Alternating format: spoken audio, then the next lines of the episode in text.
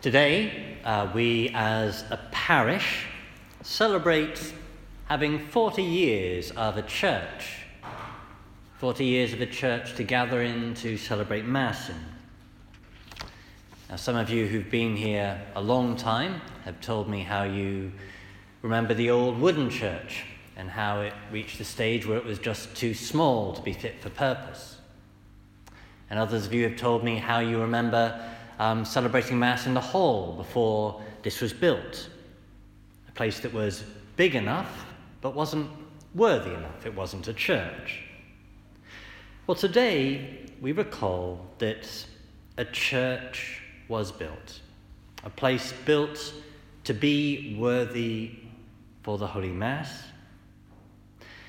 And so I'd like to take a moment to reflect on why it is that we build churches, why it is that it's important that we have a worthy place to celebrate Mass.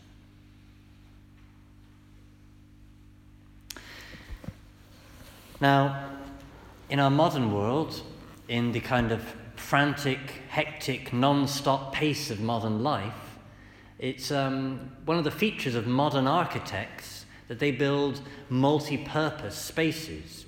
So, in a home, there'll be the same area where you will both eat and play, work and uh, watch television. That it's all one space to do it all in. And I'd suggest that I think there's actually something rather dehumanizing about that kind of non stop, hectic lifestyle that's summed up in that, but that certainly it's not appropriate for prayer. That to pray, it's appropriate to have a place set apart to do this. And let me put it to you this way.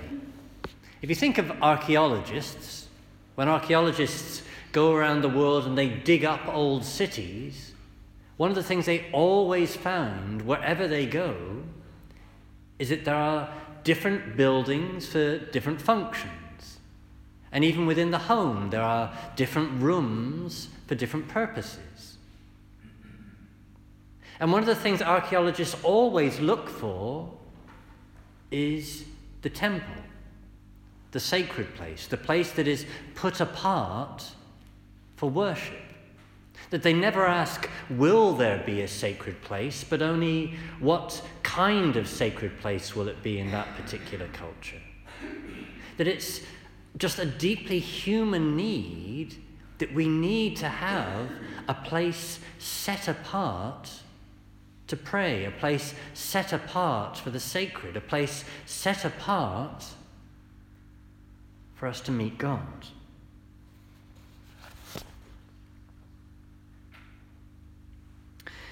Now we think about Scripture in the Jewish religion, our Old Testament roots. We read that about that setting apart of a place to worship God being laid out very precisely.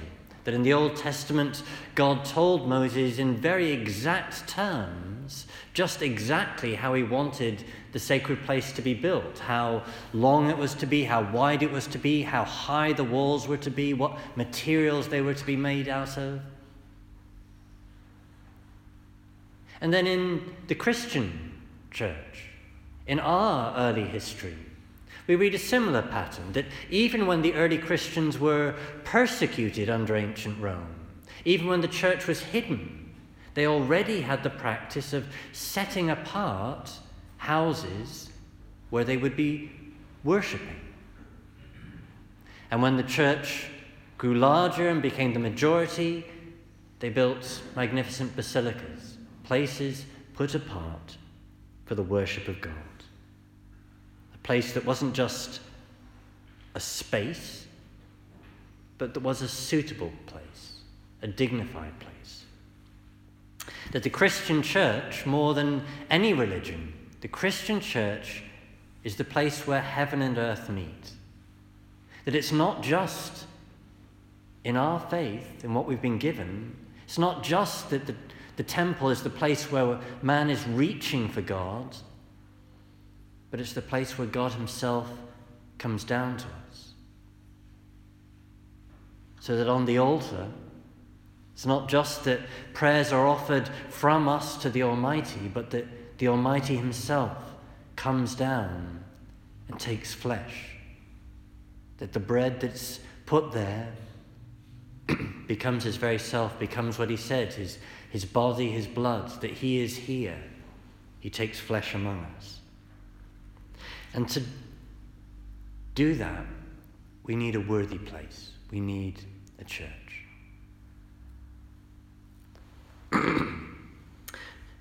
so the Word becomes flesh here on this altar, here in a church.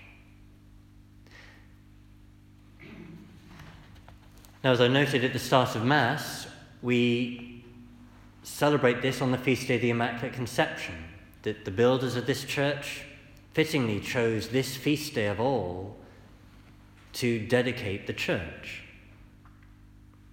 That the Immaculate Conception, in that feast, in that doctrine, we celebrate the truth that Our Lady was conceived without sin and that she lived every moment of her life without sin.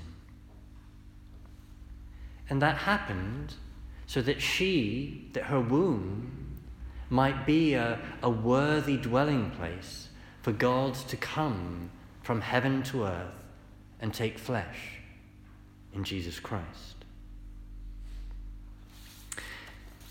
So, our second reading spoke about being chosen from all eternity in the predetermined plan of the Almighty. And this section from Ephesians is chosen with a, a, particular mind about how that applies to Our Lady. That she was chosen from all time. That yes, we have been chosen by the Almighty in His plan, but she, in a very unique way, chosen to be the Mother of God, chosen to be physically in a body His dwelling place on earth. And that to do that, our Lord prepared her worthily with grace from her first moment of existence, from her immaculate conception, that she was free from sin by the grace, by the preparation of the Lord, prepared to be his dwelling place on earth. And in that, we have a beautiful image of why it's important that a church be prepared to be a dwelling place of God in the Mass. So, to sum that up, today we celebrate having a church building. That, as I said, we need as humans to have a place to pray, a place that's set apart from the hustle and bustle of the hectic pace of modern life. But even more than that human need, we as Christians need a place that is worthy for the Word to become flesh in the Eucharist. That Our Lady's womb was the worthy, prepared dwelling place for Christ to become flesh 2,000 years ago.